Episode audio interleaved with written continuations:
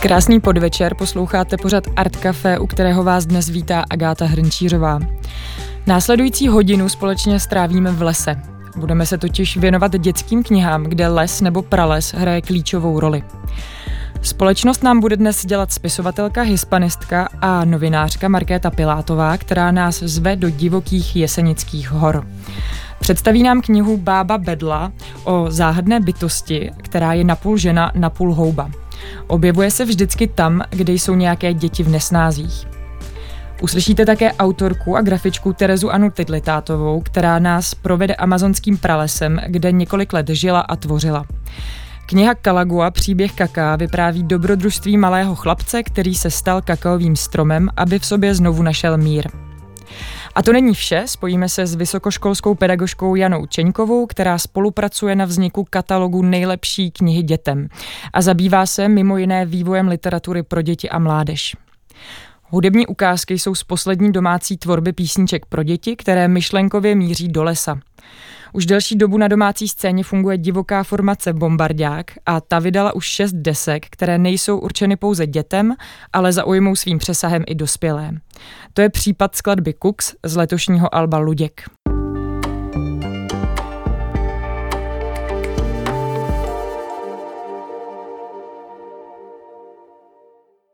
Posloucháte Český rozhlas Vltava, na kterém právě dozněla skladba s názvem Cooks od kapely Bombardák. Dnešní pořad je věnovaný dětským knihám a já už ve studiu vítám autorky Markétu Pilátovou a Terezu Anu Tidlitátovou. Ahoj. Ahoj. Ahoj. Eh, vaše příběhy eh, se odehrávají v lese, ke kterému eh, jste si vybudovali silný vztah. Markéto, ty nás zavedeš do lesu okolo městečka Velké Losiny, kde píšeš, tvoříš, žiješ. Je to v podhůří Jeseníků. Terezo, ty nás zase provedeš amazonským pralesem okolo peruánského města Iquitos, kde si strávila několik let. Čím jsou tato místa charakteristická a čím vás osobně fascinují? Můžeme začít Markétou. Tak eh, mě fascinují jeseníky už eh, od dob mých studií, eh, kdy jsem studovala v Olomouci a každý víkend jsem trávila na horách v Jeseníkách.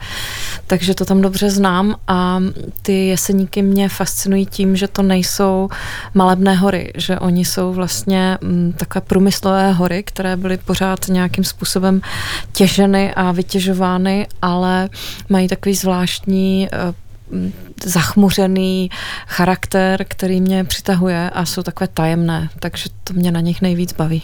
Mm-hmm. Terezo?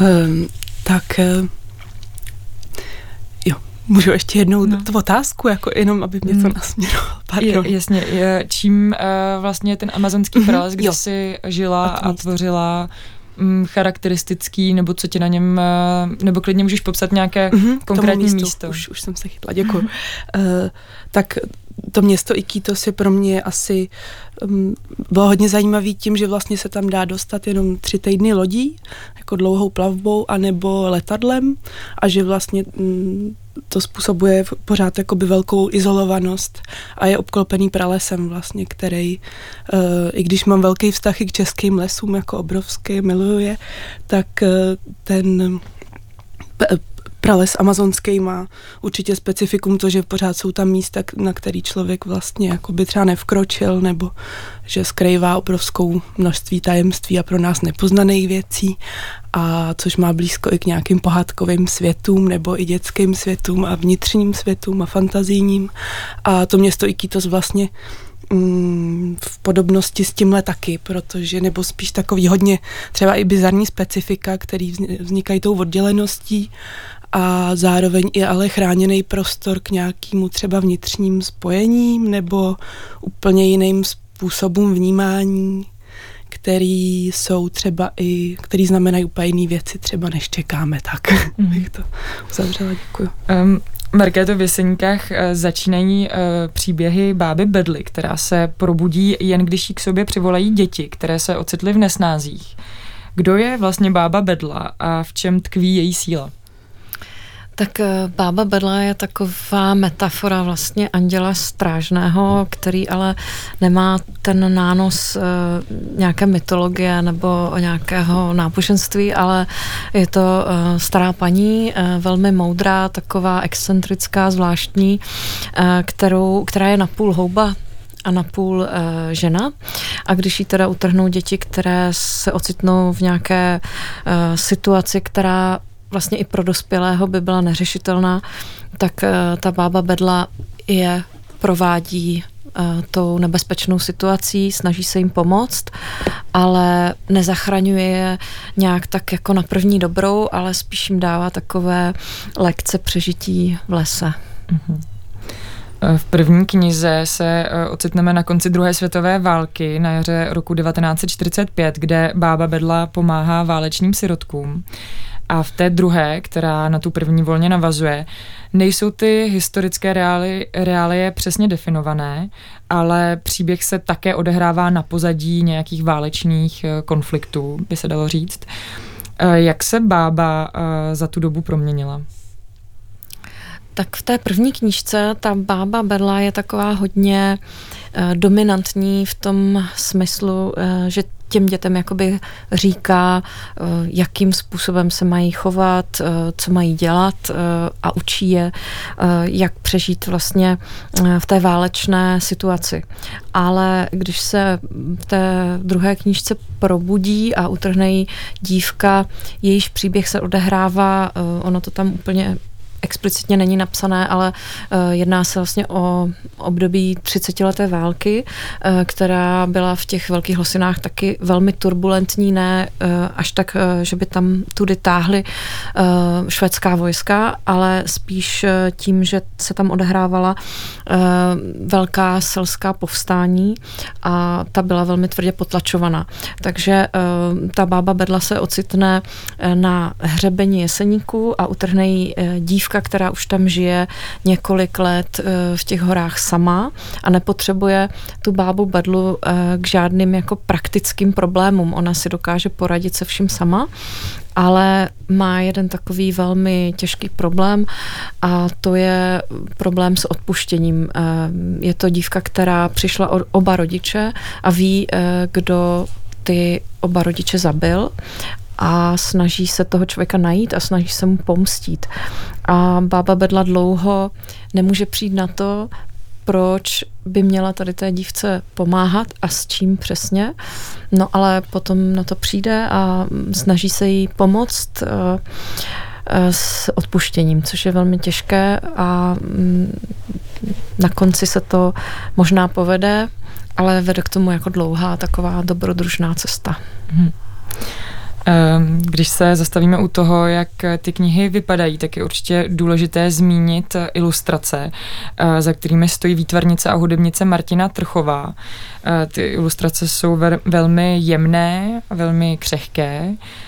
Um, vidíme vlastně na nich motivy hub, eh, různých kapradin, bylin, které se v tom lese objevují a um, v té knize se do sebe prolínají, jsou různě rozostřené nebo rozpité a postavy se v té krajině skoro až rozpouštějí. Jak ty ilustrace vznikaly a jakým způsobem komunikují s textem?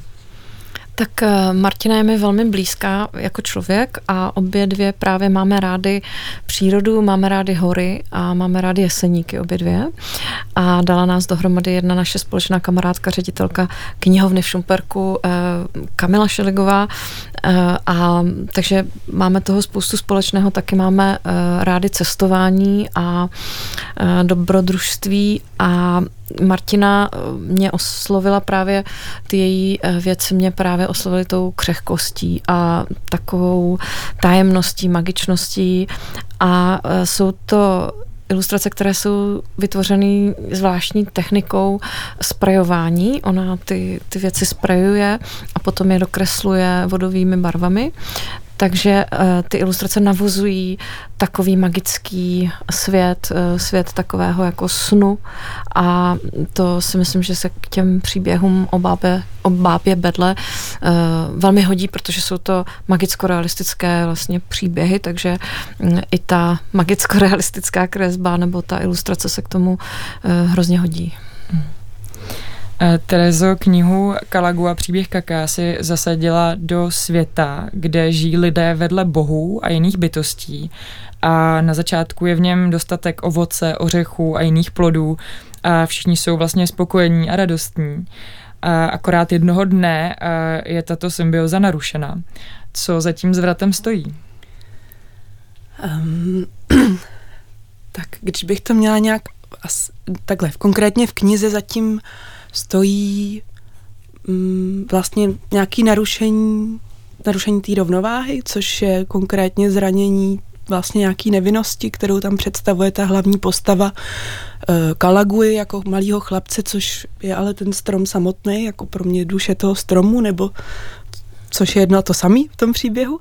A takže je to vlastně nějaký překročení, um, ale vlastně tomu předchází uh, nějak, nějaká neschopnost ztráta, ztráta citu nebo ztráta cítění jako souvislostí, takže e, to je pro mě důvod, proč, proč k tomu narušení dojde, že ano, o tom je Nějaká... vlastně ten příběh o, o, o ztrátě nějaký citlivosti pro mě asi v jádru a znovu nalezení.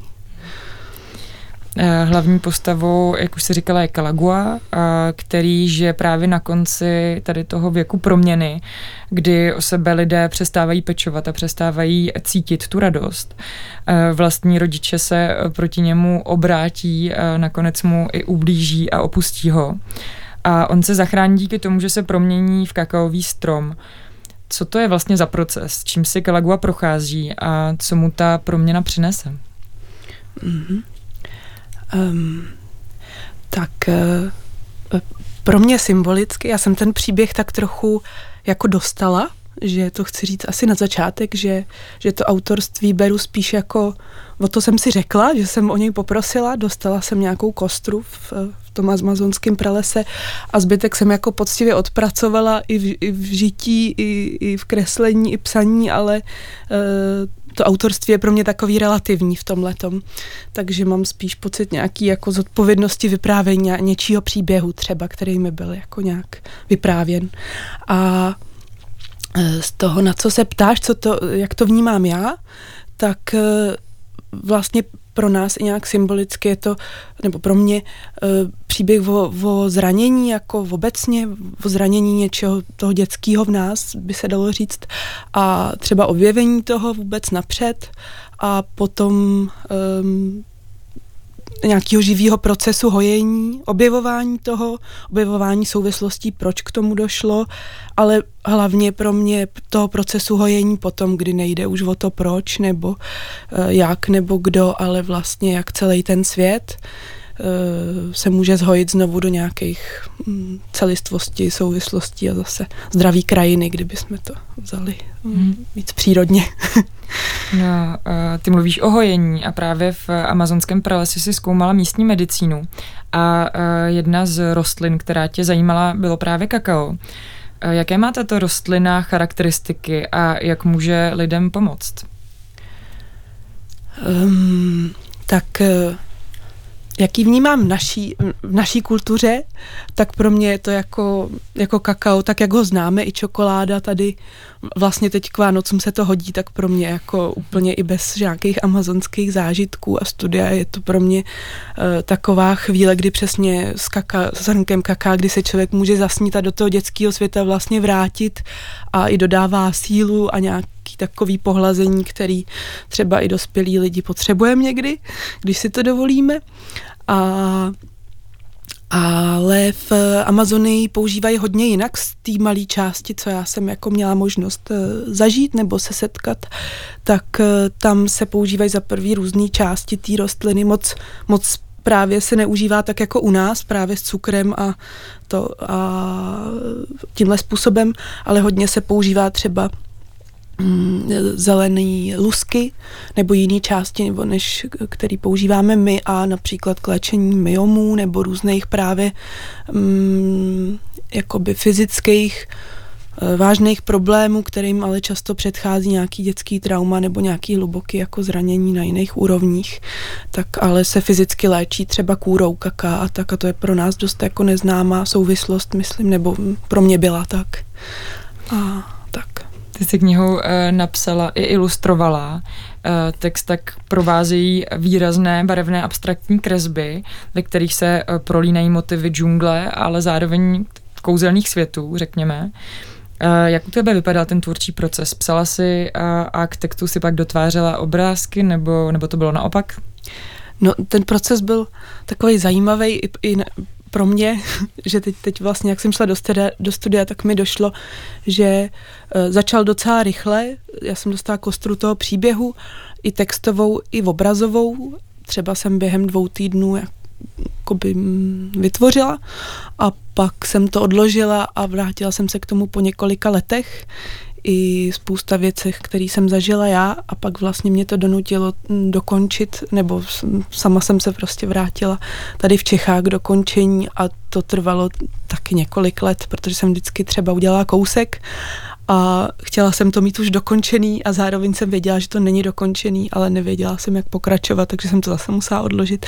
Zase se k tomu donutit vrátit, že to byl takový náročný proces, ale zároveň pro mě jako hodně osobní a léčivý, že třeba když dělám ilustrace pro někoho, eh, tak je to úplně jiný, eh, jiná věc, no, že tohle bylo zároveň i nějaká osobní cesta. Tak. Eh, les je v knihách, ať už pro děti nebo pro dospělé, často místem tajemným a i nebezpečným. A mě by zajímalo, jakou má roli u vás, jak jste ho chtěli vlastně zobrazit. Já vím, že třeba u Markéty je důležitý i to, co se děje pod eh, tím lesem, v podhoubí. Tak já jsem asi v té knížce chtěla mm, ukázat provázanost nejrůznějších světů, který v tom lese všechno spolu nějakým způsobem souvisí a komunikuje a mě fascinují houby eh, od malička a vlastně ten jejich svět eh, a ta jejich komunikace eh, s různýma rostlinama, stromama je nádherný právě příklad toho, jak spolu všechno se vším souvisí.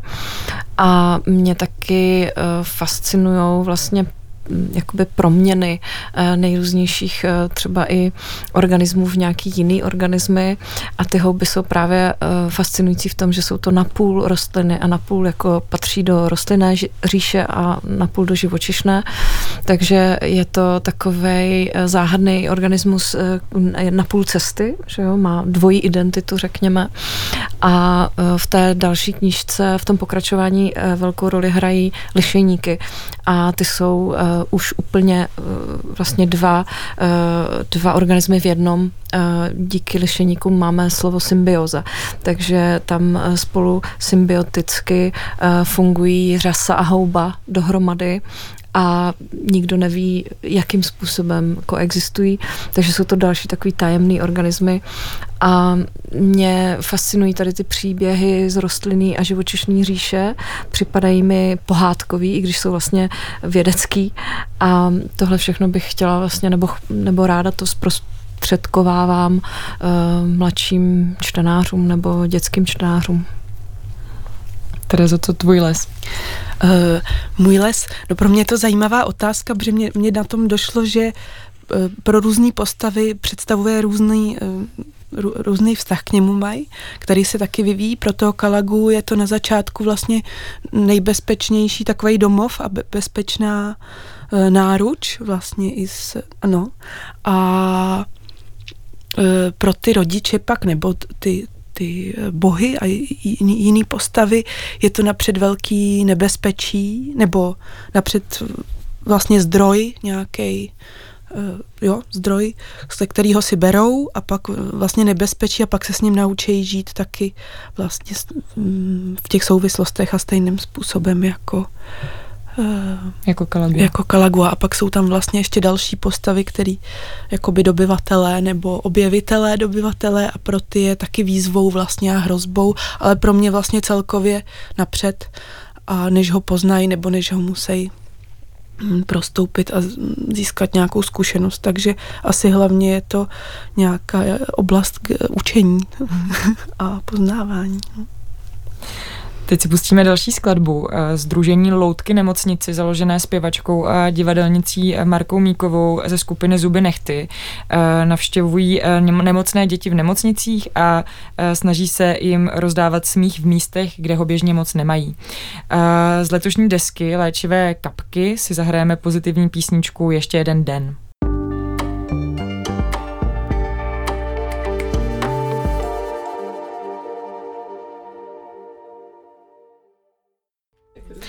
Slyšeli jste skladbu Ještě jeden den od Združení Loutky v nemocnici.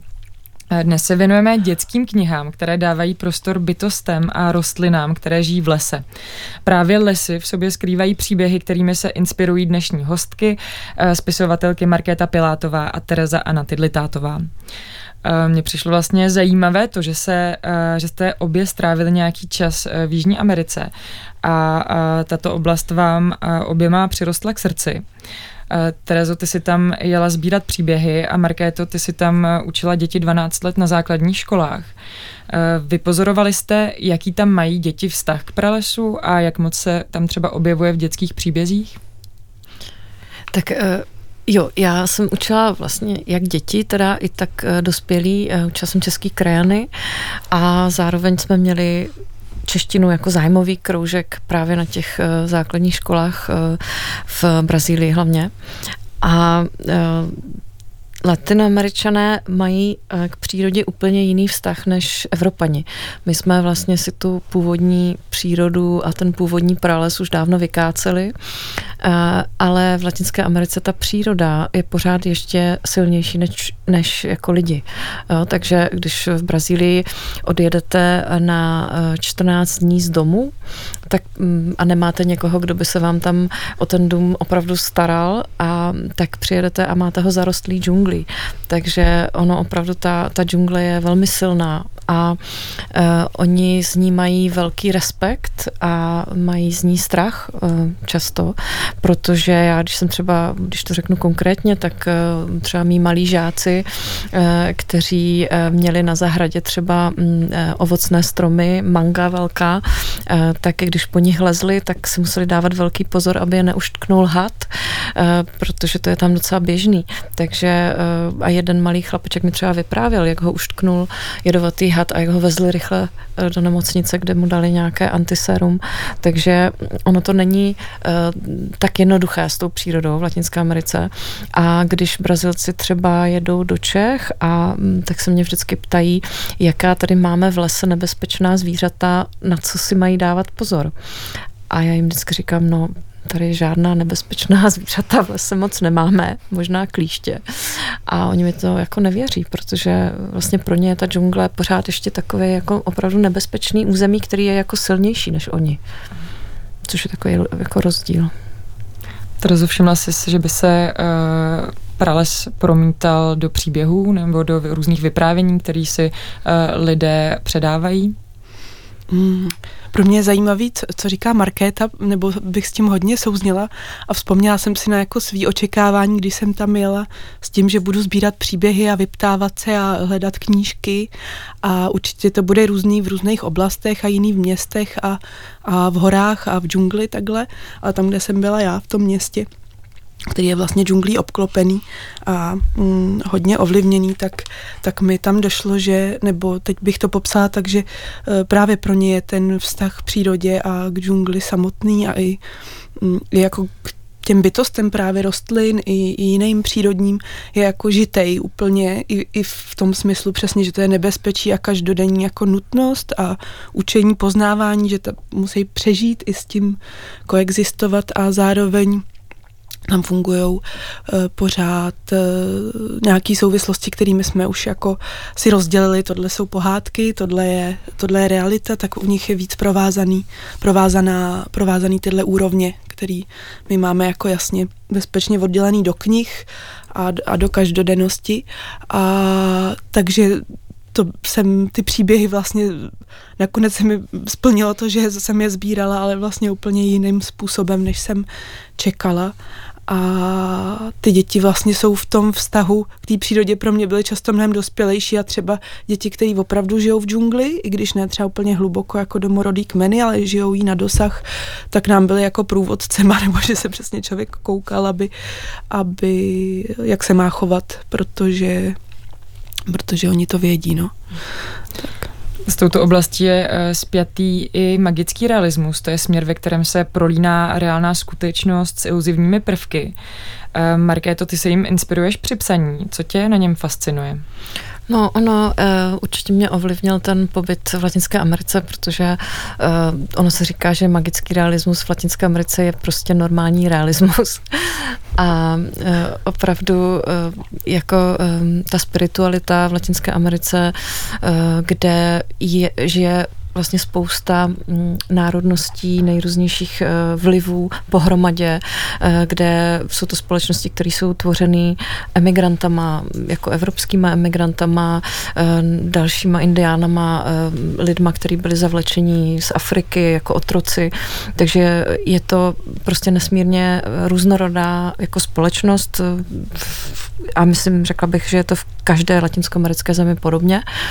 A tam vlastně se střetává tolik eh, spirituálních, historických a kulturních vlivů, že eh, často má člověk pocit, eh, že žije v nějakém takovém úplně magickém prostoru, kde každý věří něčemu úplně jinému a zároveň to dohromady uh, tvoří jako nějaký celek, uh, což je jako zajímavý.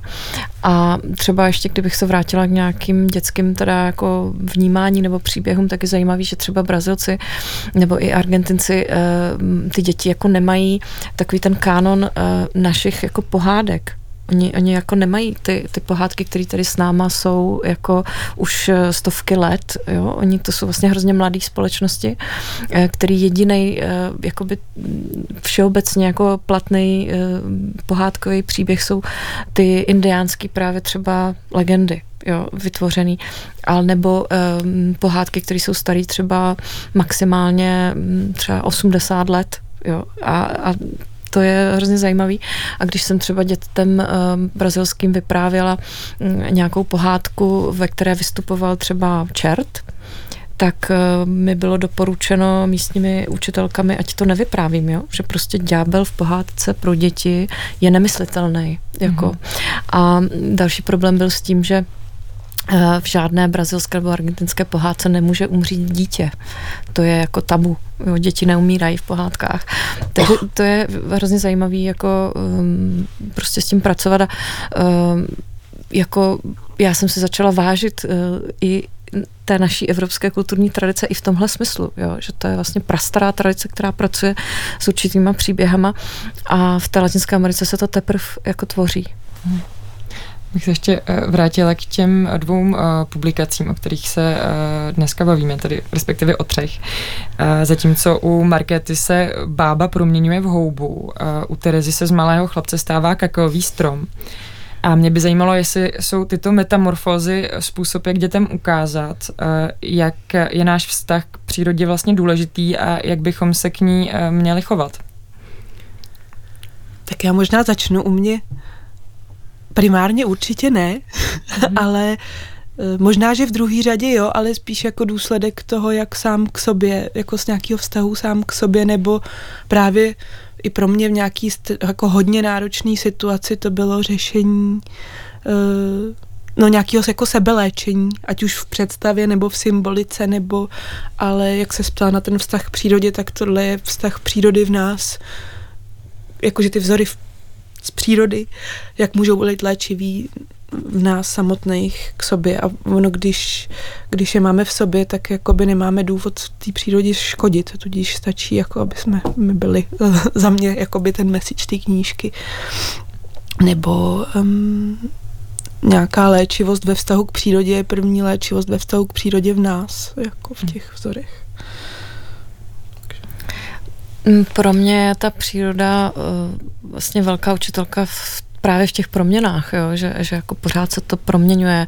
Když se dívám na svoji zahradu, tak eh, prostě pořád jiná a mm, pořád se nějak neustále v něco proměňuje. A myslím si, že ta bába Bedla a ty její proměny eh, prostě ukazuje těm dětem, eh, že mm, všechno se mění a že i ty situace, které jim třeba připadají neřešitelný, válečný nějaký situace, tak se můžou zase změnit za chvilku v něco jiného. Takže Ehm, pro mě tady tohle, ten message té knížky je, že, že jako všechno se pořád neustále mění a že je nesmysl eh, tomu nějak eh, za každou cenu vzdorovat a že je to prostě přirozený a že se můžete proměnit v houbu nebo zase zpátky v člověka a že vlastně my nevíme, jestli se to děje nebo neděje. Jo? My nevíme, jestli ten náš život eh, je realita nebo je to nějaká magická realita a já si myslím, že je hezký, že, že, že občas můžeme vstoupit do toho, do toho magična, i když eh, třeba jenom v nějakém pohádkovém příběhu, ale určitě je to prostě pro mě další způsob, eh, jak být člověkem, jo? jak vstupovat do dalších a dalších jako příběhů a, a proměn. Teď už přichází čas na další písničku a, a ta nese název Rieky a je od interpreta Toddler Punk.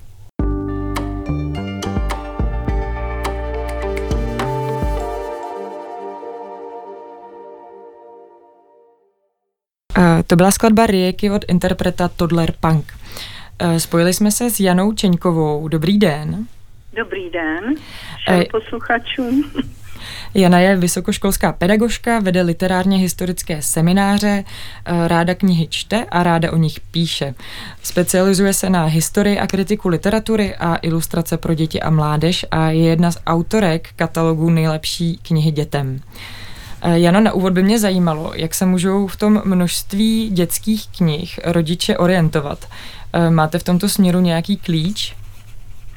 No, kromě toho katalogu, o kterém budu mluvit asi za chvilku, jenom pro koho je, tak uh, spíše asi podle nakladatelství, protože když třeba někdo chce obnovit klasické tituly knih pro děti a mládež, které pořád opravdu jsou čteny, jsou uh, umělecky hodnotné, ať už je to od bratrů Čapku a Lady a podobně, nebo i pro ty starší děti, tak doporučuji Albatros nebo Piccolo v Euromédiích, něco vydává i Argo Host, ale potom, když chce vidět nějakou novou tvorbu, nové trendy, tak potom malá nakladatelství, Baobab, Meander a uh, řada dalších běží liška, tak si myslím, že když si někdo otevře nakladatelství, tak uvidí tu nabídku a skoro všechna tato nakladatelství mají opravdu velice dobře udělanou webovou prezentaci. Mhm. Co v katalogu nejlepší knihy dětem najdeme? Jak vlastně vypadá? Eh, teď se zúžil poslední dva roky nebo tři na 36 knih, takže opravdu musíme pečlivě vybírat, ale jsme tři autoři. Teď jsem dělala tento katalog s Ditkou Nešporovou a Pavlem Kořínkem a v podstatě e, musíme být všichni pro, aby se ten titul do katalogu dostal. Snažíme se, aby ten katalog byl samozřejmě pestrý, aby zahrnoval knihy od pro ty nejmenší až po ty nejstarší. Někdy je to jako obtížné, protože těch knih není tolik, že jo, a u toho Young Adult potom už přemýšlíme, koho třeba tam zařadit. Mm-hmm. Vy jste v rozhovoru eh, pro podcast Meandry dětské literatury říkala, eh, že jsou pro vás důležité nebo zajímavé knihy, které mají přesahy do skutečných historických událostí nebo otevírají tabuizovaná témata a různé odlišnosti napříč společností. Myslíte si, že jsou v současnosti takové knihy vyhledávané, nebo všímáte si nějakých trendů nebo motivů, které se často v dětských knihách objevují? No to, toto, o čem jsem hovořila, už tolik není jako pro menší děti, také proč by ne, proč by se neobjevovaly v obrázkových knihách různá tato témata, ale spíše opravdu pro ty starší čtenáře, kteří jsou s přesahem i do četby pro dospělé. Tam už celkem nerozlišujeme, pro koho ta, eh, ten daný titul je, akorát pro ty uh, mladší, aby třeba porozuměli různým těm situacím. A týká se to spíše témat, které se nás jako velice dotýkají, že jo, jednak současné každodennosti i třeba života, smrti, že jo, anebo třeba různých problémů, eh, třeba u různých věk, věků, že jo, různých vrstevníků, kteří spolu hovoří o závažných těchto tématech, anebo třeba téma uh, emigrantů a podobně. Že? Uh-huh. Já tady ve studiu sedím eh, s autorkami Terezou Anou Tydlitátovou a Markétou uh-huh. Pilátovou a my jsme se před chvílí bavili o jejich nejnovějších dílech a o tom, jak do jejich příběhů prostupuje právě příroda. Ehm, je nějaké citlivění vůči ekologii téma, které prostupuje dětskou literaturou, dá se to ano, takhle ano. říct? Mm-hmm. Ano, můžeme to tak říct. To jsem právě nekala, protože vím, že tam máte tyto dvě autorky, představuje se, že Bába Bedla nebo Kangu a příběh Kaka, že kde vlastně se stýkají různé, různá tato témata, ať už teda o těch historických e, témat nebo právě témat um, určitých jako způsobů života, uh, vracejících se k, třeba i k otrokářství nebo k určitým takovým jako tématům, které se třeba dříve neobjevovaly, že jo, třeba kromě těchto autorek Timothée de Fombel, Alma a u jiných titulů se s tím můžeme setkat, ale u, u té ekologie to velice uh, uh, cítím, že ta témata přibývají podstatě je to třeba v současné době i v české literatuře, když si vezmeme Já chobotnice od Magdaleny Rutové a jiná díla, která se toho, eh, tohoto tématu dotýkají, Antarktida, třeba Davida Béma, převážně jsou to teda, musím říct, taková jako obrázková spíše a alba, jo. Ale, ale velice často v poslední době se e, tímto tématem autoři zaobírají a myslím si, že mladí čtenáři je i vyhledávají. A to nemyslím jako teďko dospívající, ale už kolem deseti let a tak dále, jako protože to mám v okolí, že zrovna, zrovna tyto tituly jsou, byly velice uh, čtenářsky i dobře přijaty nejen kritikou nebo třeba dospělými hodnotiteli. Mm. Když jsem si obě ty knihy, o kterých se dneska eh, bavíme, četla, tak jsem eh, vlastně vůbec nepřemýšlela nad tím, že je to kniha určená dětem. A mě by zajímalo, co tedy dětskou knihu vlastně charakterizuje. No právě, že jste to, jste to správně řekla, že když to převáží už jako, když je to pro ten věk trochu starší 10-11 let, jednak jako je, tady nemůžeme vymezovat čtenáře, že by četli pouze jednu nějakou žánrovou uh, literaturu, ale čtou opravdu podle toho, co je, co je právě zajímá v jejich okolí, anebo i non-fiction. A v podstatě tato literatura, když má nějak opravdu tu uměleckou hodnotu, je dobře uh, vyprávěna, taky samozřejmě ilustrována, tak, tak přinese každému člověku nějaký jako význam, smysl, proč, proč si, si tyto knihy číst ale pro menší děti je to trochu přeci jenom jiné, jo. Protože u těch menších čtenářů eh, je potřeba vzít v úvahu určitou jako psychologii toho dítěte v tom věku, aby určitým věcem porozuměl, pře, přeci jenom i příběhy se píší jednodušším jazykem, eh, jazykem, který, který mu eh, i, i třeba různými, různými třeba takovými jako vybranými slovy, kterými může eh, daleko lépe porozumět tomu, tomu příběhu v kratších větách a také, eh, také jako většinou jsou daleko více ilustrovány. Jo, třeba i kolikrát názorně. Tam máme třeba dvě, dva takové jako typy e, právě knih, že některé jsou opravdu třeba i didakticky zaměřené. Jo? Mm-hmm. Já nevím, třeba z toho prostředí třeba e, právě to téma emigrace a tak největší přání Ester Staré. Tak když se na to podíváme, eh, tak je to daleko více zaměřeno didakticky. A některé jsou třeba takové jako více umělecké a fantazijní. A všímáte si, eh, jak se proměňuje psaní pro děti u nás? Jak se uh, konkrétně vyvíjí česká dětská kniha? No, já si myslím, že tím, že o tom píšu, a byla jsem nedávno i v Německu na konferenci, kde jsem prostě mluvila o, ně, o asi tak několika mm, desítkách knih, které uh, u nás vyšly za posledních několik let a které jsou i teď v poslední době překládány docela více než jako dříve, že jo tak se opravdu tam povstal jeden docent z Míchovské univerzity a zeptal se, jak je možné, že v tak malém zemi vy, uh, vychází tolik různorodých a krásných knih. Jo.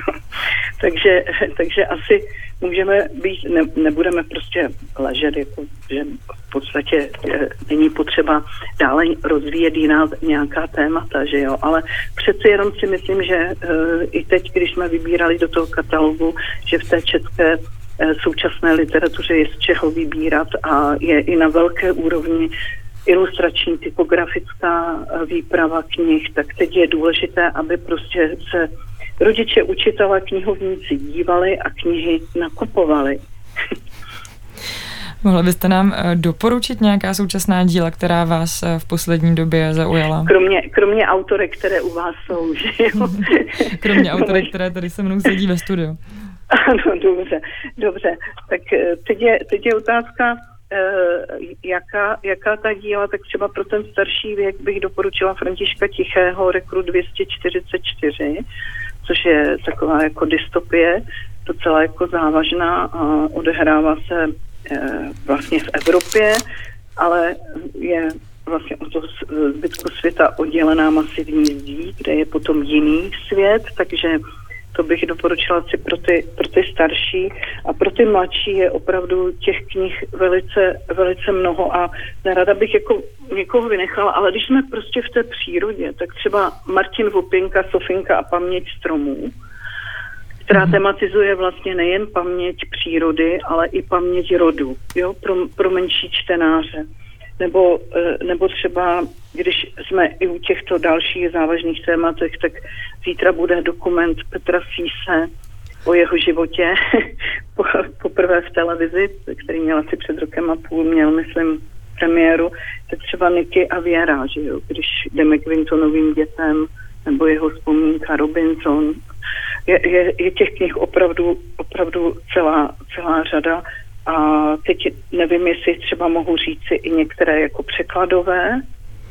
Tak jednu nám ještě můžete říct, překladovou. Jednu, jednu můžu, můžu říct. Tak, eh, tak eh, třeba můžu jít do cesty domů eh, k takovým závažným tématům i, i odchodu třeba rodiče mávnutí černými křídly od Stefanie Heffer. Mm-hmm. Hefler, jo, třeba, ale ať, ať zůstaneme taky v takovém tom předvánočním krásném čase, tak, tak klidně můžeme jít i k, různé klasice, jako třeba k veršům Františka Hrubína. Já vám moc krát děkuji za rozhovor no a za krásné tipy. Mějte se moc hezky, nashledanou. Taky a moc pozdravuji autorky a mějte se všichni krásně. Taky pozdravuji. Nashledanou. Nashledanou. Na závěr se uh, zeptám i našich dvou hostek ve studiu, zda by s posluchači sdíleli tip na knihu, která je v poslední době inspirovala. Markéto. Tak eh, ona to je, mm, nebo jsou to knihy pro dospělé, ale uh, hodně tam vlastně autor pracuje s dětstvím, s dětskými hrdiny a je to izraelský klasik dneska už a jmenuje se David Grossman a mm, to je prostě autor, který uh, taky pracuje hodně i s tím magickým realismem a zároveň neuvěřitelně krásně jakoby vykresluje dětství a dětské hrdiny a jejich prožívání. Takže to je určitě autor, kterýho bych všem doporučila. I když chcete porozumět nějakým prostě pochodům v mysli dítěte, tak on to velice krásně, krásně popisuje. Takže to je můj oblíbený autor. A potom mám hrozně ráda mm, eh, Daisy Mrázkovou, která, eh, která teďka vychází znova v, v nakladatelství Baobab.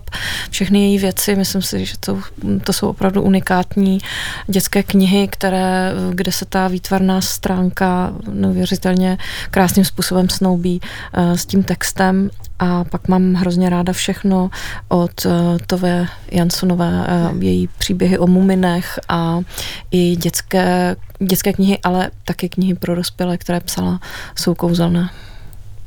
Díky za tipy. Eh, pro mě celoživotní asi inspirací právě jsou knihy Petra Síse, který ho zmínila Jana, ráda. A to mě tak provází opravdu jako od dětství i to. A pardon, potom ze současné tvorby uh, je moc hezký les od Terezy Říčanový, právě to jsem chtěla, aby tady zaznělo.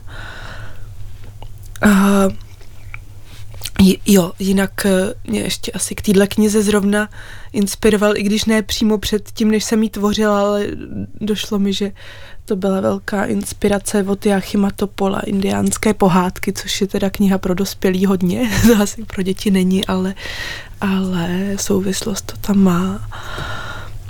A pak spíš asi me, právě mytologie jako jednotlivých národů z různých zdrojů, takhle.